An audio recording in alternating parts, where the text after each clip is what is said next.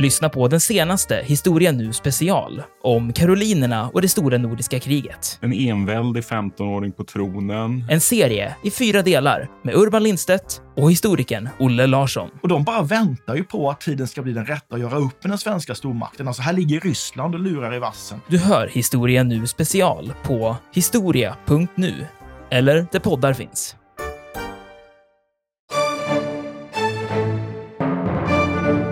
Vid Janopomorsk i norra Polen. Där, där ligger eh, Truso.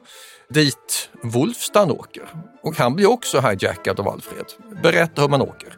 Och så får han beskriva hur man ska åka från Hedeby bort till norra Polen. Och sådana här slumpartade upptäckter det är, ju, det är för oss vad tyskarna skulle kalla gefundenes fressen. Det är precis sånt vi vill komma åt eftersom de visar vardagsmentaliteten, vardagsköpmannen som dyker upp, ja. som åker mellan sådana här platser.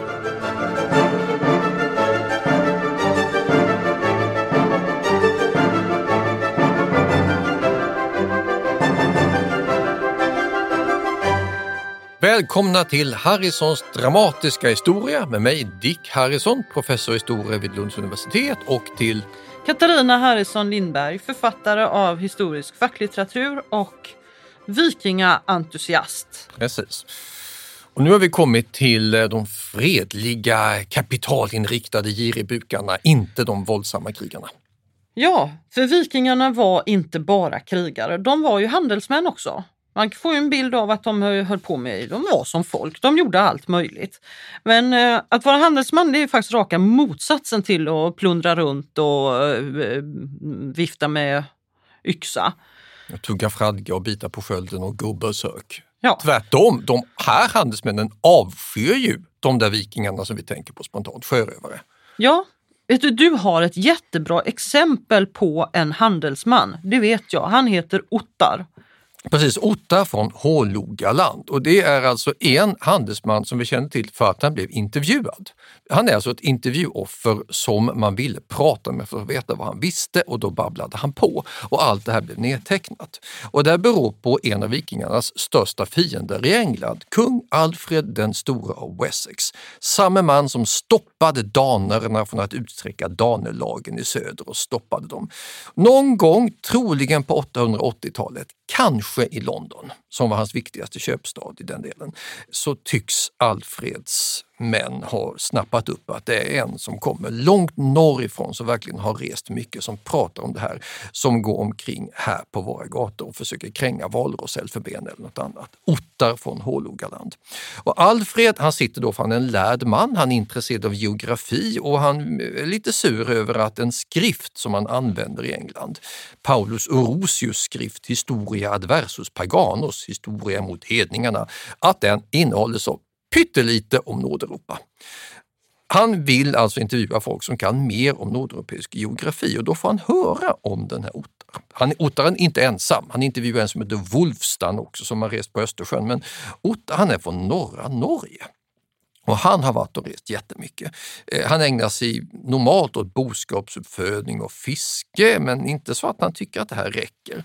Eh, han är ansedd karl, folk i trakten har förtroende för honom. Bor alltså uppe i norra Norge, kanske i Lofoten-trakten. Ja, ja, det här gör ju att jag osökt kommer att tänka på uh, en uh, gården Borg som ligger uh, Just det, den har restaurerats. Ja, den, den, är utgrävd, restaurerad, man, alltså man, kan, man kan gå in i den alltså. Men den, har du varit där uppe? Jag vet att du har varit mycket i norra Norge. Innan vi Nej, jag har inte det. Jag har bara sett den på bild. Och den är otrolig, jag menar om bilderna inte ljuger så är den väldigt imponerande. Men ja, jag har varit mycket, men jag har inte, jag har inte varit där och tittat. Men eh, det här är ju en jätteanläggning. Ja, när man läser om Ottar så verkar han ha haft det lite mer knapert ställt. Lite mer medelklass. Ja. Men å andra sidan, om han nu hade menar, 20 nötkreatur, 20 får, 20 svin, det är så illa. Han måste ha varit... Eh... Han, han, var inte nöjd i alla fall, så mycket vet vi. För han, han, drygar, han vill dryga ut inkomsterna.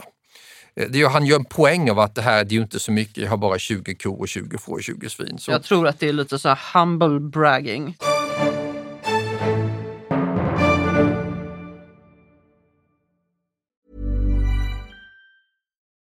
Millions of people have lost weight with personalized plans from Noom. Like Evan, who can't stand salads and still lost 50 pounds. Salads, generally, for most people, are the easy button, right? For me, that wasn't an option. I never really was a salad guy. That's just not who I am. But Noom worked for me. Get your personalized plan today at Noom.com. Real Noom user compensated to provide their story. In four weeks, the typical Noom user can expect to lose one to two pounds per week. Individual results may vary. Hey, it's Paige DeSorbo from Giggly Squad. High quality fashion without the price tag. Say hello to Quince. I'm snagging high-end essentials like cozy cashmere sweaters, sleek leather jackets, fine jewelry, and so much more. With Quince being 50 to 80% less than similar brands. And they partner with factories that prioritize safe, ethical, and responsible manufacturing. I love that. Luxury quality within reach. Go to quince.com slash style to get free shipping and 365 day returns on your next order. Quince.com slash style. Hiring for your small business? If you're not looking for professionals on LinkedIn, you're looking in the wrong place. That's like looking for your car keys in a fish tank.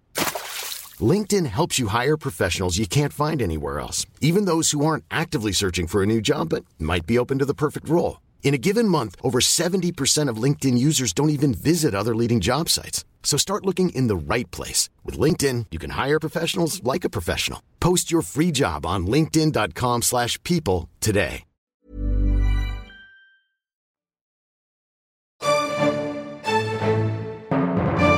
I alla fall, han, han eh, gjorde mer. Hans män jagade valross och val, utnyttjade halvvilda renar som drar omkring på fjällen. Han, han hävdade att jag har 600 renar som jag gärna säljer till vem det vara månde. Eh, och han tar tribut från samerna, ett märkligt folk som eh, betalar och gör lite affärer med honom. Fågeldun, pälsar, fällar, vilddjur, valben, rep, sälskinn. Alltså han, han är en businessman lika mycket som han är en bonde. Och det här berättar han då mycket noggrant för kung Alfred om hur man gör affärer med samerna. De rikaste de betalar 15 mårdskinn till honom, fem renskinn, ett björnskinn, tio skepp på dun, en dräkt av björn eller möjligen utterskinn, två rep, ett ska vara tillverkat av valskinn, ett av sälskinn och så vidare. Det här är alltså lokal business i närområdet så att han får en massa märkliga exotiska saker som han sen kan kränga till andra. Och då reser han ut på kusten under sommarhalvåret för att hitta folk som han kan sälja det här till och få ännu viktigare saker som han kan sälja för ännu mycket mer. Men bara, jag måste bara ställa en fråga här nu. Man ska alltså uppfatta det som att eh, Ottar han, eh, han han kräver in det här från samer ungefär som någon sorts skatt. Det är inte så att han handlar med dem. Det här har blivit väldigt omdiskuterat. För han kan ju rimligtvis inte ha tvingat dem till att betala det här eftersom samerna för det första kan vägra sätta sig till motvärn eller bara dra sig undan som de nomader de är. När man först tittade på sådana här källor, för det här fortsätter sedan långt in i medeltiden, så tror man att det är någon sorts underkuvande av samer. Tittar man noggrannare så finner man att de här, den här lappskatten som det heter, det är pyttelite jämfört med all kommers som bedrivs i övrigt. Så det här tycks ha varit någon sorts ömsesidiga förpliktigande gåvor för att affärerna skulle göras. Sen startar man med byteshandel som både samerna och norrmännen tjänar på väldigt mycket. Båda sidor vill alltså vinna av det ömsesidiga utbytet, annars hade man undvikit varandra. Man gör också en poäng av att man aldrig är fiender. Norrmännen dyker aldrig upp som fiender i samiska sagor. Det gör karelare och tjuder, rena plundrare. Så det här tycks ha varit någon sorts kommers som båda parter tjänar på. För Ottar är det här bara fas 1. Nu har han kommit åt grejerna. Nu ska han ut, utforska kusterna och sälja allt det här och försöka få tag på ännu värdefullare saker. Och då blev Alfred den store verkligt intresserad. För här berättar Dotter att en gång hade han utforskat kusten för att se hur långt den sträckte sig, om det fanns mänskliga bosättningar ännu längre bort i fjärran. Om du reser förbi alla samer, vad finns det då? Framförallt finns det valrossar där. För valrossarna, det är som elefanterna nere i Afrika. De har elfenben, de har hornen och det kan man tjäna mycket på. Det är ett värdefullt djur. Under tre dagar, berättar Ottar, såg jag hav till vänster och ödemark till höger. En och annan fiskande same dök upp, men ingen bofast befolkning. Sen färdas han rakt in i det okända, längre bort än norrmännen brukade bege sig när de jagade val. Efter ytterligare tre dagar då märkte han att kusten böjer av mot öster. Här måste han invänta förlig vind, segla sedan österut i fyra dagar och där blir det stopp igen, för där böjer kusten om mot söder. Han måste vänta på vind från norr. Sen tar det fem dagar då han följer kusten söderut och når sen fram till en stor flodmynning och här bor det folk. På ena banken av floden, där finns det en bosättning. Man är inte säkra på att de här ortsinvånarna vågar låta norrmännen segla vidare utan där avbryter man färden, styr in i floden och börjar reka lite och ta reda på vad det är för land man har kommit till. Och det är en ganska bra geografisk skildring av hur man åker från norra Norge till Vita havet. Ja, alltså det här är ju en, en jätte, det stämmer ju. Ja. Det, man, tittar man på en karta så det ser ju ut på det här sättet. Det här landet som han har kommit till, det kallades för Bjarmaland. Bjarmerna, det var ett folk som bodde vid eh, floden Dvinas utlopp. Arkhangelsk idag. Arkhangelsk i Vita havet. Och eh, ja, de berättade en, hel del för Ottar om hur det var. Men han hade svårt att avgöra om de ljög eller om de talade sanning. Och eh, han fick ju frågan då, men vad var det här för folk egentligen? Vilka var bjarmerna? Och då kunde han egentligen inte riktigt svara på det. Han visste inte om bjarmer var samer eller om de var liksom ett helt eget folk. Men de talade i alla fall ett liknande språk. Annars, han, han måste ju ha förstått samiska, annars så hade han inte kunnat prata med dem. Nej, så precis. det, de, det gick, de kunde förstå varandra. Men i övrigt så, så, så var de inte alls som samer. För som, som Ottar sa, då, samerna de flyttar ju omkring. De är ju nomader medan bjarmerna var bofasta och utnyttjade marken här vid, vid, eh, vid floden ja, så gott det gick. Och det intressanta är att idag så vet man inte heller vilka bjarmerna är. Man, vi vet inte om det var samer eller karelare eller permer som också är ett folk här uppe. För att de finns inte längre. Ja, av okända skäl Ja. tystnar källorna om bjarmerna i mitten av 1200-talet. Jag, jag som har läst eh, eh, väldigt mycket eh, ja, i, i Saxo Grammaticus historia, han skriver om bjarmer. Alltså han, han berättar om bjarmer. Det här är på 1100-talet. Men sen verkar det som att de är De försvinner och blir därmed ett av många högmedeltida mysterier. Men Alfred är ju inte nöjd med det här. Han tycker det är jättespännande med Bjarmaland och exakt skildring. Han kan då rita ut hela Nordnorge och Kolahalvön på en karta. Och sånt här tycker Alfred är kul. Men han är inte klar med Ottar. Ottar får ju berätta vidare. Då åker du inte söderut då? Hur gör man då? Du kommer ju till England, bevisligen. Du är här nu. Hur gick du tillväga? Och då fortsätter Ottar och ger oss en skildring av hur man åker för att marknadsföra varor i Norge, i mellersta Norge, i Sydnorge. Han rekommenderar framförallt en marknadsplats som på anglosaxiska blir Skiringshill, vilket är skiringssal på norska. Det heter idag Kaupang och det är utgrävt. Det ligger i Sydnorge. En stad, Kaupang, betyder just köping, alltså marknadsplats. Och den är utgrävd, så den känner vi till väl. Fem dagars seglats söder om Skiringsal, ja då kommer man till Hedeby och det är väldigt väl utgrävt. Det ligger precis söder om dansk-tyska gränsen. Och Ottar berättar då hur man gör för att segla dit. Han berättar om Bohusläns och Hallands kuster, hur man ska gå längs med Själlands nordkust. Undvik öppet hav, alltså det är grundregeln, håll dig till kusten. Och sen genom den danska övärlden och till slut fram till Hedeby som man kan besöka. Den, den ligger då med ett stort tyskt vikingamuseum alldeles bredvid. Ja, och där har vi ju Ja, varit. 1,3 kilometer lång vall runt omkring och man har uppfört en del hus också. Det är ju väldigt välordnat. Det kommer mycket turister Ja, dit. absolut, det ligger precis vid Schleswig. Väl värt ett besök. Där finns dessutom nästan alla tyska runstenar, ja, fyra, fem stycken, i ett museum. Men det, in- det roliga som jag tycker är roligt med Ottar är att det här vet vi bara för att han står och kränger valroselfenben på en kaj i London. Så att Alfred blir tipsad. Det är alltså en slump att vi känner till honom. Ingenting tyder på att Ottar är en speciellt märklig person. Han råkar bara vara och sälja sitt valroselfenben vid exakt rätt tidpunkt när Alfred är sur över Paulus och Rosius dåliga geografi. Ja, därför att som man kan förstå då så, så var han framförallt en storbonde som drygar ut inkomsterna hemma vid med den här handeln. För annars, eh, när, när det inte är segeltid, då ägnar han sig åt boskapsskötsel och renskötsel och fiske. Men, alltså eh, hela våren, hösten och vintern är han hemma. precis. Men om somrarna så, så, så seglar han eh, antingen då norrut mot eh, Samer och Bjarmer eller söderut för att träffa kunder i ja, Hedeby eller, eller i London då till exempel. Um, ja, att han inte berättar om han reser till London på Nordsjön, det är väl för att det vet Alfred. Det känner ju engelsmännen till. Det behöver man inte fråga om. Nej, det behöver man inte fråga om. Man hade ju mycket väl kunnat tänka sig att han skulle ha seglat även österut, alltså in i Östersjön. Eller hur? Ja, för vi, vi har utgrävda platser där också. Alltså vid Åders mynning, där ligger Wollin.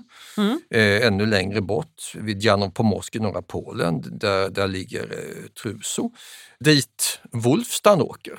Och han blir också hijackad av Alfred. Berättar hur man åker. Och så får han beskriva hur man ska åka från Hedeby bort till norra Polen. Och sådana här slumpartade upptäckter det är, alltså, det är för oss vad tyskarna skulle kalla gefundenes fressen. Det är precis sånt vi vill komma åt eftersom de visar vardagsmentaliteten, vardagsköpmannen som dyker upp, ja. som åker mellan sådana här platser. Och av en ren händelse då så får vi en massa platsnamn här. Vi har Skiringsal, dagens Kaupang, Hedeby, Vollin, Truso, eh, Birka. Birka i Mälaren. Eh, vad, vad, är det här egentligen för, för platser? Alltså är det städer? Är det ha, bara handelsplatser? Alltså hur... ja, så tack och lov så är de här väl utgrävda, många av dem, eftersom de ligger där och formligen alstrar arkeologer likt magneter. Dessutom vissa av dem är beskrivna i skrift. Vi har arabiska resenärer till Hedeby som tycker att det här är stinkande och fullt av trä och det är inte mycket att ha och det var trångt och ohygieniskt. Och det stämmer. Gräver man ut där så finner man att det är i princip allt är byggt av trä. Eh, små hus, timrade, lite skiftesverksteknik, men det är också gott om rikedomar. Mm, lätt att hitta silver. Det är trångt, ohygieniskt men lukrativt. Man åker dit för att man vill tjäna pengar, gör det så lätt för sig som möjligt. Man har inte kommit på det här med avfallshantering utan det vräks ofta rakt ned i närmaste hamnområde vilket då leder till vissa problem som man måste rensa upp och det kommer föreskrifter. Det är orter man inte kunde undvika för det här var viktiga platser och de hade ofta en furste i närheten, en lokal småkung som gav det skydd köpmännen behövde för att kunna känna sig säkra för sjörövare. Och det här någonstans vi förstår varför de behövs. Du kan under vikingatiden med alla de här sjörövarna som finns för att handeln har fått ett uppsving så kan du inte på egen hand bara åka runt och sälja varor överallt. Du behöver beskydd, du behöver en vall, palissader och stridsmän som en kung ställer upp med. I gengäld får du ofta ge honom förköpsrätt för varorna eller sänka priset lite så han kan komma åt prestigefynden.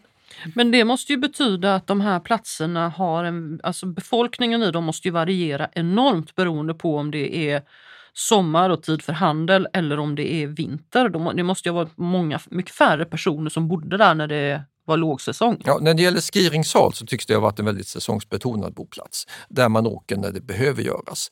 Men ju starkare, mäktigare kung, alltså den här småkungen på Jylland, sån som Harald Blåtand och hans anfäder, de, de ville ju verkligen kontrollera Hedeby och de hade behov av den. Så då, då vet vi att då tvingar de framförallt hantverkare att bo där permanent så att de kan utnyttja platsen, komma åt framförallt prestigeföremål, fina svärd, guldföremål och så vidare. Då.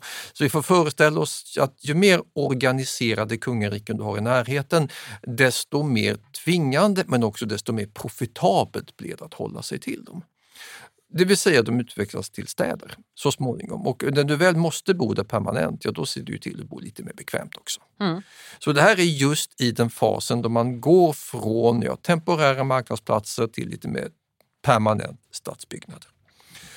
Ja. Och här växlar då alla möjliga varor ägare alla de här täljstensgrytorna som man kan se rester av både Skingshåll och Hedeby, alla de här valroselfenbenen, pälsverken, eh, tran från valar eller dun som man får från fåglar. Säljer man det för dyrare än man hade köpt in det och det här omsätter ju då väldigt stora mängder silver. Mm. Det är så uppenbart att det här, vi pratar om handelsmän här nu, vilket ju är mycket, mycket långt ifrån de här vikingarna som eh, man ser framför sig, de som eh, liksom stiger i land och gör plundringsräder och det här som vi har talat om tidigare. De här havskrigarna som låg och lurade på sina skepp och snodde andras rikedomar. Jag menar, eh, en person som Ottar vill ju hålla sig mil ifrån den sortens verksamhet. Ja, han hade blivit djupt förolämpad, man hade kallat honom för en typisk viking. Ja, För det, är, det här är sådana som tycker att vikingatidens vikingar, plundrarna, det är ju ungefär som Pirates of the Caribbean för en spansk silverhandlare i Västindien på 1700-talet. Det är, det är inte bra folk. och jag antar att Ottar mycket väl hade kunnat råka ut för den sortens kapningar om han hade haft Han hade varit ett lätt byte. Ja, men med detta sagt, och nu kommer vi tillbaka till någonting som vi faktiskt talade om lite grann i Ja. förra poddavsnittet också. Nu står det inte uttryckligen att just Ottar handlar med slavar här, det verkar han inte ha gjort. Det var inte hans grej. Nej, det var inte hans grej. Men eh, slavhandeln var ju eh, enormt vinstgivande och, och inte så märkligt för jag menar även om Ottar inte handlar med slavar så får man ju absolut föreställa sig att han hemma på sin gård hade ett antal trälar. Ja, det får vi nu utgå ifrån eftersom vi har så pass många skriftliga källor som berättar om träldomen. Alltså, nu talar vi inte bara om sagor, vi talar om lagtexter, observationer, ögonvittnen som visar om hur viktigt och vanligt det var med slavar för att livet skulle funka på gården. Vi vet vad de brukade göra. Att trällkvinnorna, det var de som stod med, alltså malde med handkvarnar. Vi vet vad manliga trälar förväntas göra. Vi har även sifferuppgifter på ungefär hur många trälar som ska ha funnits hos en storman och så vidare. Och detta förutsätter en väldigt aktiv slavhandel. Mm, de flesta folk har tabun mot att förslava sin egen befolkning om det inte är exceptionella skäl, skuldsättning och liknande. Det vill säga, du förslavar hellre en utlänning och då förutsätter det att någon flyttar dit utlänningen. Och den här slavhandeln, den, den måste ha varit mycket stor och aktiv. Och vissa isländska sagor så ser vi exakt hur det går till. Mm. Jag, jag har mitt favoritexempel från Laxdalasagan. Det, det är Island, skrivet omkring 1230, alltså i slutfasen av slaveriets historia, men de har fortfarande ser det här som något självklart. Nu är det så att de enstaka händelserna i den här sagan som sägs ha hänt på 900-talet, de har kanske inte ägt rum, men det är oväsentligt för oss. Det väsentliga är att de, de visar typiska episoder, sånt som hade kunnat hända, lite vardagsliv. Hur gör man för att köpa slavinnor om man är en isländsk storman? Och så målar man upp en sån scen. Hur den- gör man då? Berätta. Ja, för först ska du givetvis åka till Göteborg. Nej, det ska du inte för Göteborg är inte grundat än, men Brännöarna utanför Göteborgs skärgård, jag menar Brännö brygga, Kössö och de här Styrsö, det var klassiska mötesplatser för de ligger så bra till, både från Västergötland och från Västerhavet. Och där, dit åkte vår hjälte då, Hoskuld Dala Kolsson från Island i mitten av 900-talet för att köpa sig någon snygg slavinna. Och det finns ett sånt där utbud. Gille den Gårdske, alltså Gille från Ryssland, säkert en svensk slavhandlare som har varit borta i Gårdarike. Han har med sig fina slavinnor som han bjuder ut då. Och Hoskuld blir intresserad. Har du några trädkvinnor till salu? Jajamän, här har vi tolv slavinnor. Och så får han se dem bakom ett förhänge och inspektera dem.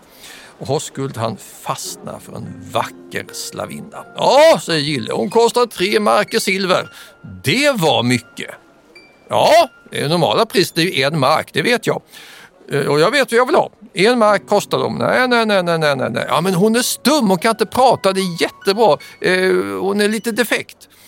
Ja, kanske. Och så hagglar de om priset då ett tag. Hoskuld, han går med på det här. Han väger upp tre mark silver tar med sig slavinnan till Island där det naturligtvis så småningom framgår att de visst kan prata. De får ju barn så småningom och då föder hon en son som, som hon döper till Olav och så råkar Hoskuld höra dem prata när hon inte vet att han lyssnar och då framkommer det att hon är en irländsk prinsessa som heter Melkorka som hade kidnappats vid 15 års ålder. Och Olav, som då i själva verket är dotterson till en kung. Han letar senare upp sin morfar och erbjuds att efterträda honom på tronen som irisk kung, vilket Olav avböjer.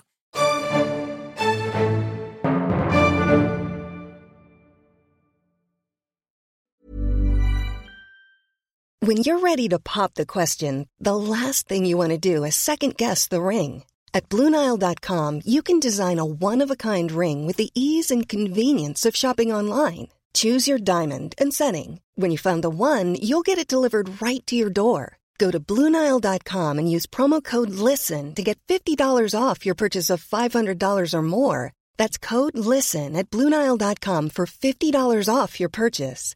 Bluenile.com code LISTEN. Everyone knows therapy is great for solving problems, but getting therapy has its own problems too, like finding the right therapist, fitting into their schedule, and of course, the cost. Well, BetterHelp can solve those problems. It's totally online and built around your schedule. It's surprisingly affordable too. Connect with a credentialed therapist by phone, video, or online chat, all from the comfort of your home. Visit betterhelp.com to learn more and save 10% on your first month. That's BetterHelp H E L P. Burrow's furniture is built for the way you live. From ensuring easy assembly and disassembly to honoring highly requested new colors for their award-winning seating, they always have their customers in mind. Their modular seating is made out of durable materials to last and grow with you. And with Burrow, you always get fast, free shipping. Get up to 60% off during Burrow's Memorial Day sale at burrow.com slash ACAST. That's burrow.com slash ACAST. burrow.com slash ACAST.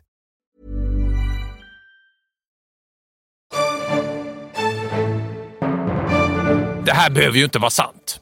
Men skildringen av hur slavhandeln gick till, den har ju inte Laxdalasagans historia bara hittat på. Det framställs inte som en märklighet i sagan. Det är så det brukar gå till. Rika köpmän bjuder ut ett dussin flickor till försäljning. Man prutar och förhandlar. Flickan byter ägare och blir sen vad vi skulle kalla trafficking-offer. Och sådana här historier dyker alltså upp på flera ställen. Och då har vi ju, det här nämnde vi också i förbigående i förra poddavsnittet, den här slavhandeln vid Volga. Araben Ahmad ibn Fadlan. Han har kommit till Bulgar vid Volga, Volga-bulgarernas huvudstad. Det är 920-tal, han är utsänd av kalifen al-Muqtadir för att undervisa stadsborna i islam som de troligen av kommersiella skäl har anammat. Men han blir nyfiken på alla de här barbariska köpmännen, ruserna de här nordborna som är så fruktansvärt smutsiga. Jag menar, vi berättade ju förra poddavsnittet om hur grekerna tvingade dem att bada när de kom till Konstantinopel. De är hemskt smutsiga. Ja, när de är vid Bulgar har de ännu inte kommit fram. Så de är, ja, de, nej, de, de är hemskt smutsiga. Ja. De är ståtliga att betrakta men inbitna hedningar, saknar skamkänsla och tvättar sig aldrig. De är citat Allahs smutsigaste varelser. Inte ens efter att ha uträttat sina behov eller haft sex. Aldrig, aldrig. Och när de äter. Tro inte att de tvättar sig då, utan de är citat som vilsegångna åsnor. Och hur försörjer de sig? Vad gör de här? De är inte krigare. Jo, de är slavhandlare. Och som beskriver Ibn Fadlan hur de här ruserna, alltså mellansvenskarna, ligger med sina slavinnor i marknadsbodarna samtidigt som köparna kommer in för att bekanta sig med dem. Ja, vi kan ta och läsa upp. Ja, ska jag läsa ett litet, litet stycke ur hans redogörelse för det här? I svensk översättning. Han skriver De har med sig sköna slavinnor avsedda för slavhandlarna. Den ene har umgänge med sin slavinna medan kamraten tittar på. Ofta beter sig en hel mängd av dem på det sättet i varandras närvaro. Kommer en köpman in för att köpa en slavinna av en av dem och finner honom i samlag med henne, då fortsätter denne tills han tillfredsställt sitt behov. Ja, de har ingen skamkänsla i kroppen. de här skamlösa svenska affärsmän i Ryssland på 920-talet som säljer begagnade varor. Precis. Eh, det här har ju inte letats in i svenska historieböcker särskilt mycket. Däremot brukar man ha med det här om att de är så smutsiga. För det tycker vi är, så det är lite småkul att man var så skitig. Tvättar sig en gång om året. Det är lite Emil i Lönneberga-verkligheten, julbadet och allt det här. Det, det, är lite småkul att känna till. Och det var länge det enda jag visste om Ibn Fadlan. Det, det var en arab som tyckte att vi var skitiga. Hö, hö. Men skälet till att de var där, det var inte för att plundra krig eller något sånt. Det var för att sälja kvinnliga slavhandelsoffer. Nu är det här, det finns ju källkritiska problem. Ibn Fadlan, han är ögonvittne, visst, men han är också tendentiös. Hans syfte är att visa vilket elände som råder bland folk som inte är muslimer. Därför är det inte osannolikt att han överdriver nordbornas allmänna vedervärdighet. Jag kan tänka mig att de tvättade sig någon gång efter att ha bajsat till exempel. Men han har ingen anledning att ljuga om själva slavhandeln. För den var accepterad inom islams värld också när det gäller icke-muslimska slavar. Och hade det inte varit för den här omfattande försäljningen vid Bulgar så hade man haft färre haremsslavinnor i Mellanöstern. Så det här var ingenting som han var direkt upprörd över. Det var mest att de var så skamlösa, de där svenskarna. Mm. Ja, efter att ha läst den här typen av texter om vikingatida slavhandel så går det ju inte att undvika frågan om hur viktig träldomen, det här slaveriet var hemma vid. Jag, jag sa att det var ju självklart att ottar hade eh, trälar även hemma. Men hur, hur såg det ut? Vad, vad vet man om den inhemska träldomen? För jag menar alla de tog kan ju inte ha sålts söderöver. En del hamnade ju här. Ja, alltså vi har ju landskapslagar som skrevs mellan 11 och 1300-talet och vi har isländska sagor där stavar nämns i förbigående. Det är då det är spännande, alltså när ja. man nämner dem en passant, när det inte är någon speciell tendens utan man bara nämner ja, så hade man ju slavar där. För då ökar trovärdigheten. Mm. Och tittar man i de här eh, skrifterna då ser man att det är skillnader mellan män och kvinnor. Eh, manliga trälar de får sköta tunga saker. De sköter gårdarnas nötkreatur, får, svin och getter. De arbetar som herdar, de mockar gödsel, de fiskar, de arbetar i skogen. Trälkvinnor de ägnar sig mer åt ja, vad vi skulle säga hushållsarbete. Då. De, Hushållsnära tjänster. Ja, de bakar, lagar mat, sliter med handkvarnen, vilket var ett asjobbigt eh, ja, det var det värsta. arbete. Lägst rankat och varmt. Ja, de mjölkade kor och användes som sexslavinnor. Och den här handmalningen, den, den, kan man ju verkligen gno in för att det var Eh, helt, eftersom det var så tungt och jobbigt men samtidigt viktigt. Man var tvungen att göra det hela tiden. Och det fanns ingen fri kvinna som satte sig vid handkvarnen utan det var... Det här kan du faktiskt jättemycket om för du känner till en speciell dikt, berättelse om det här med kvarnslitet som trädkvinnor sätts att göra. Grottesången. Ja, kan precis. du inte dra det? För det ja, det skulle jag faktiskt bra. kunna göra eh, lite kort. Den är faktiskt väldigt bra. I, den kommer finnas med i min nästa bok. Eh, nordiska hjältesagor. Precis, nordiska hjältesagor. Och eh, Grottesången handlar om två kvinnor, Fenja och Menja. De är av jättesläkt så att de har ju enorma krafter men de har någon gång för länge sedan blivit förslavade och hamnar i, ja, som trälar. Och eh, tack vare att de har sådana enorma krafter så sätts de att arbeta med en stor kvarn en stor magisk kvarn som är så gigantisk och så tung så att det finns inga vanliga människor som klarar av att driva den här kvarnen. Och grejen med den, det är att den maler det som den som maler på kvarnen sjunger om. Och kvarnens ägare, kung Frode, han vill ha fred och rikedom, och alltså guld och silver. Så att han får de här kvinnorna att dra den här kvarnen dag och natt, dag och natt samtidigt som de måste sjunga fram det här välståndet. Eh, och det gör de. Men till slut så är de så utleda på det här och de har slitit så hårt och deras ryggar är så böjda så att de känner att nu räcker det. Och då börjar de istället sjunga en annan sång. Så de sjunger fram en sjökrigare som kommer från havet. Eh, som, han heter Mysing och han kommer liksom dit och han skövlar det här landet och störtar kungen och allt går åt skogen. Eh, och då hade man kunnat tänka sig att nu blir de fria. Men Mysing han ser ju framför sig att det här är en bra klenod så han lastar ombord sin, den här kvarnen på sitt skepp och eh, han eh, säger till Fenja och Menja att ni är inte fria att gå. Ni ska fortsätta att dra kvarnen åt mig och jag vill att ni maler salt. För, för det var en bristvara? För det är ju en bristvara, så det vill han ha. Och som de trälar de är så måste de då fortsätta att mala på kvarnen och de sjunger saltsången. Och eh, Mysing han kan inte få nog och de maler och maler och maler tills det blir så mycket salt ombord på skeppen att skeppen och kvarnen och allt sjunker till havets botten. Som därmed blir salt? Som därmed blir salt. Okej, här har vi alltså Atlanten som saltvatten. Yes. Ja, det här tror inte jag på. Det är en saga. Det är en saga. Men skildringen av hur de står och maler, då har vi till och med i grottesången så är det såna här typiska rim, arbetssånger som mm. har letats in i texten. Ja. Så man hade trälar. Det var helt fullt accepterat. Och eftersom vi dessutom har sifferuppgifter så vet vi ungefär hur många. Välbeställt hushåll på 1000-talet kan ha haft tre, fyra, fem, max åtta. Mm. Verkligt stora gårdar. Jag menar, I Olav den helige saga så möter vi stormannen Erling Skjalgsson på västlandet, på Sola, där han uppges ha haft fler än 30 trädar. Mm. Så det här med slavhandel, det behövdes för att det här systemet med slaveriet i vårt bondesamhälle skulle fungera. Så länge vi är kvar i vikingatiden så har vi ett slavsamhälle. Även i Landnamabok, den här texten som vi har nämnt Ja, tidigare.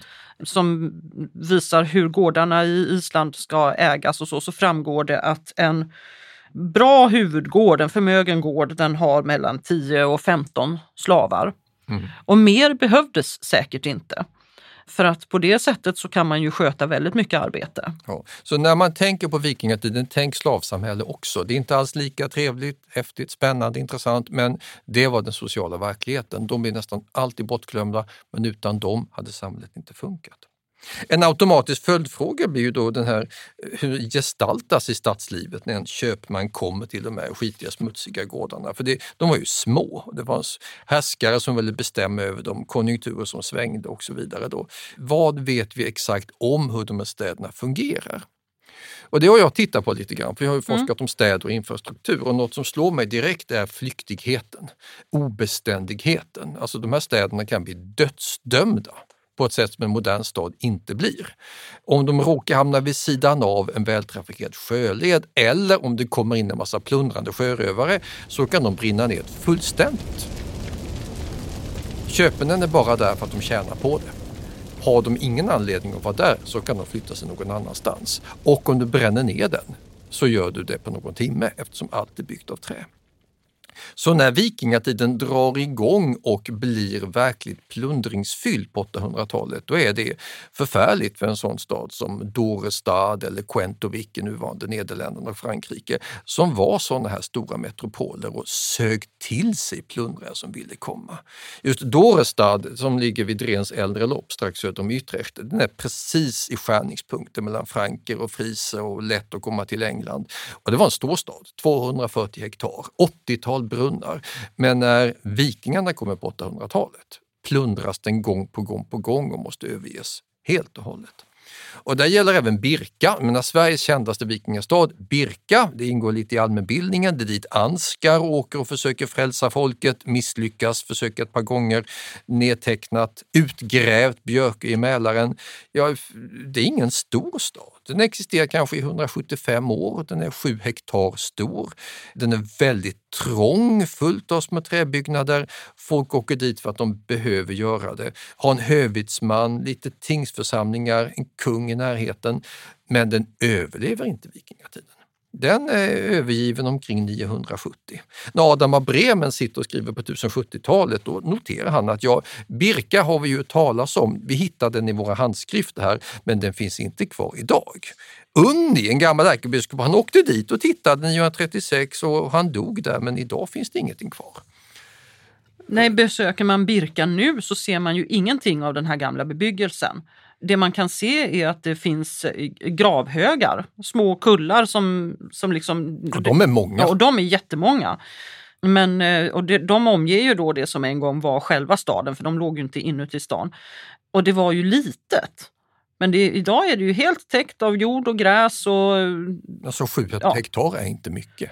eh, så vill man se någonting av Birka då får man ju åka till ett museum eller Eller museimagasin kanske. Det mesta är ju inte utställt. Nej. Men gör man det så hittar man ju skatter och märker att det här var en handelsplats.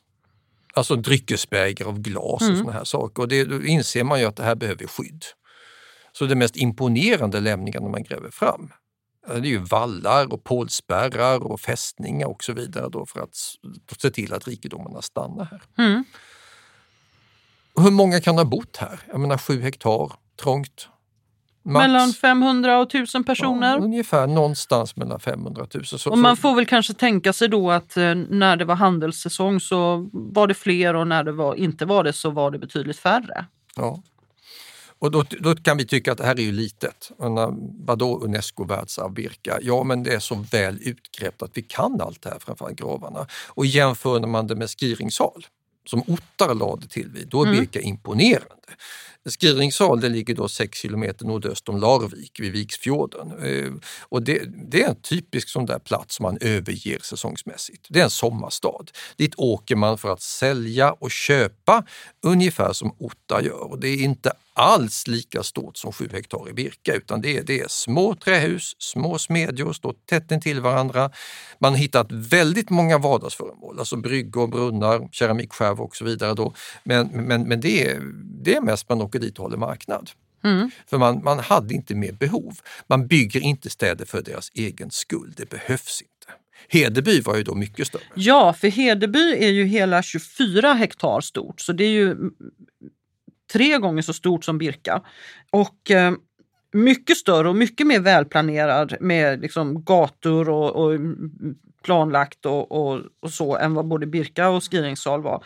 Och husen låg i rader längs raka gator och i rätvinkliga kvarter och de var liksom resta och organiserade som att det här har vi planerat, så här vill vi ha det.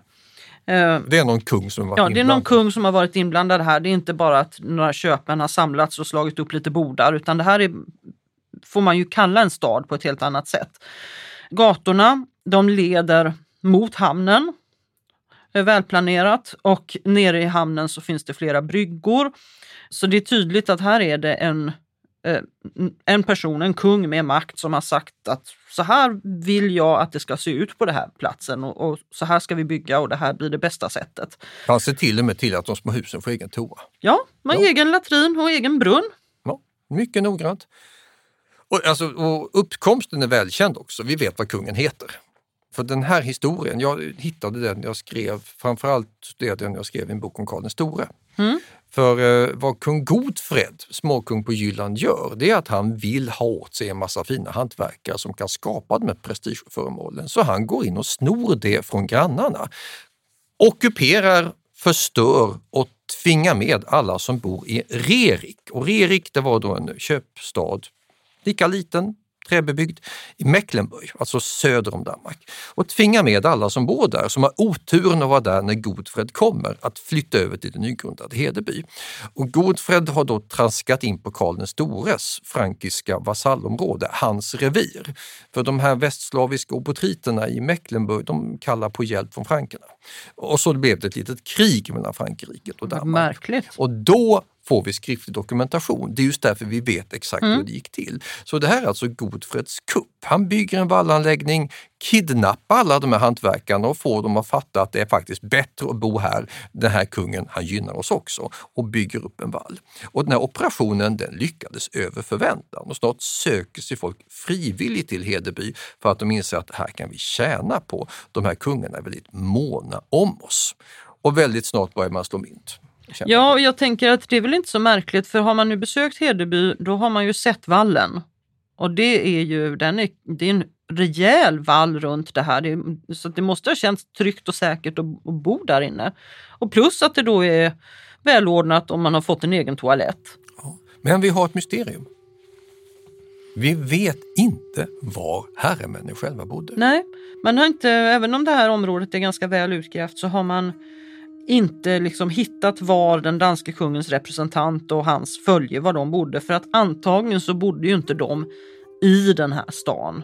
Som trots allt, det är jag menar, en, en vikingatida stad, det är inte det är inte rent, det är inte väldoftande utan det är trångt och det luktar rutten fisk och avföring. Ökande svin ja. på gatorna. Så att där vill man inte bo om man kan undvika det. Men ehm, de, så de måste ju ha legat, eh, de, de måste ju ha funnits i ja, långhus någonstans i närheten men de har man inte hittat än. Nej. Vi vet att de har bott i närheten för vi har hittat gravar. 12 000 gravar kring Hedeby, vissa är jätterika. Men var kungen eller hans representant bodde, det är alltså ett av alla dessa mysterier som lockar till vidare forskning. Och därmed har vi nått slut på köpmännen och handelsmännen och gått över till en massa mysterier och gissningar. Och vad är inte då lämpligare än att vi i nästa avsnitt helt och hållet går in i sagornas värld? Ja, det tycker jag vi gör. Ja. Vikingatida sagor, sagor om vikingar blir det i nästa poddavsnitt. Mm. Tack och hej!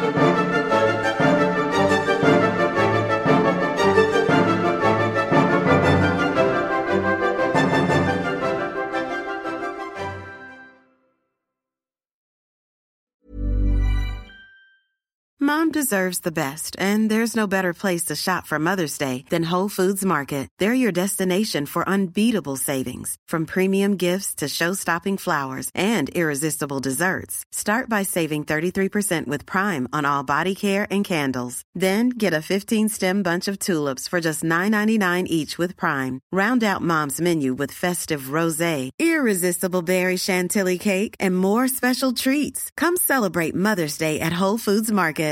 Planning for your next trip? Elevate your travel style with Quince. Quince has all the jet setting essentials you'll want for your next getaway, like European linen, premium luggage options, buttery soft Italian leather bags, and so much more. And it's all priced at 50 to 80% less than similar brands. Plus, Quince only works with factories that use safe and ethical manufacturing practices. Pack your bags with high-quality essentials you'll be wearing for vacations to come with Quince. Go to quince.com slash trip for free shipping and 365-day returns. Hey, it's Paige DeSorbo from Giggly Squad.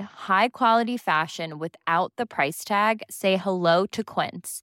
I'm snagging high-end essentials like cozy cashmere sweaters, sleek leather jackets, fine jewelry, and so much more. With Quince being 50 to 80% less than similar brands.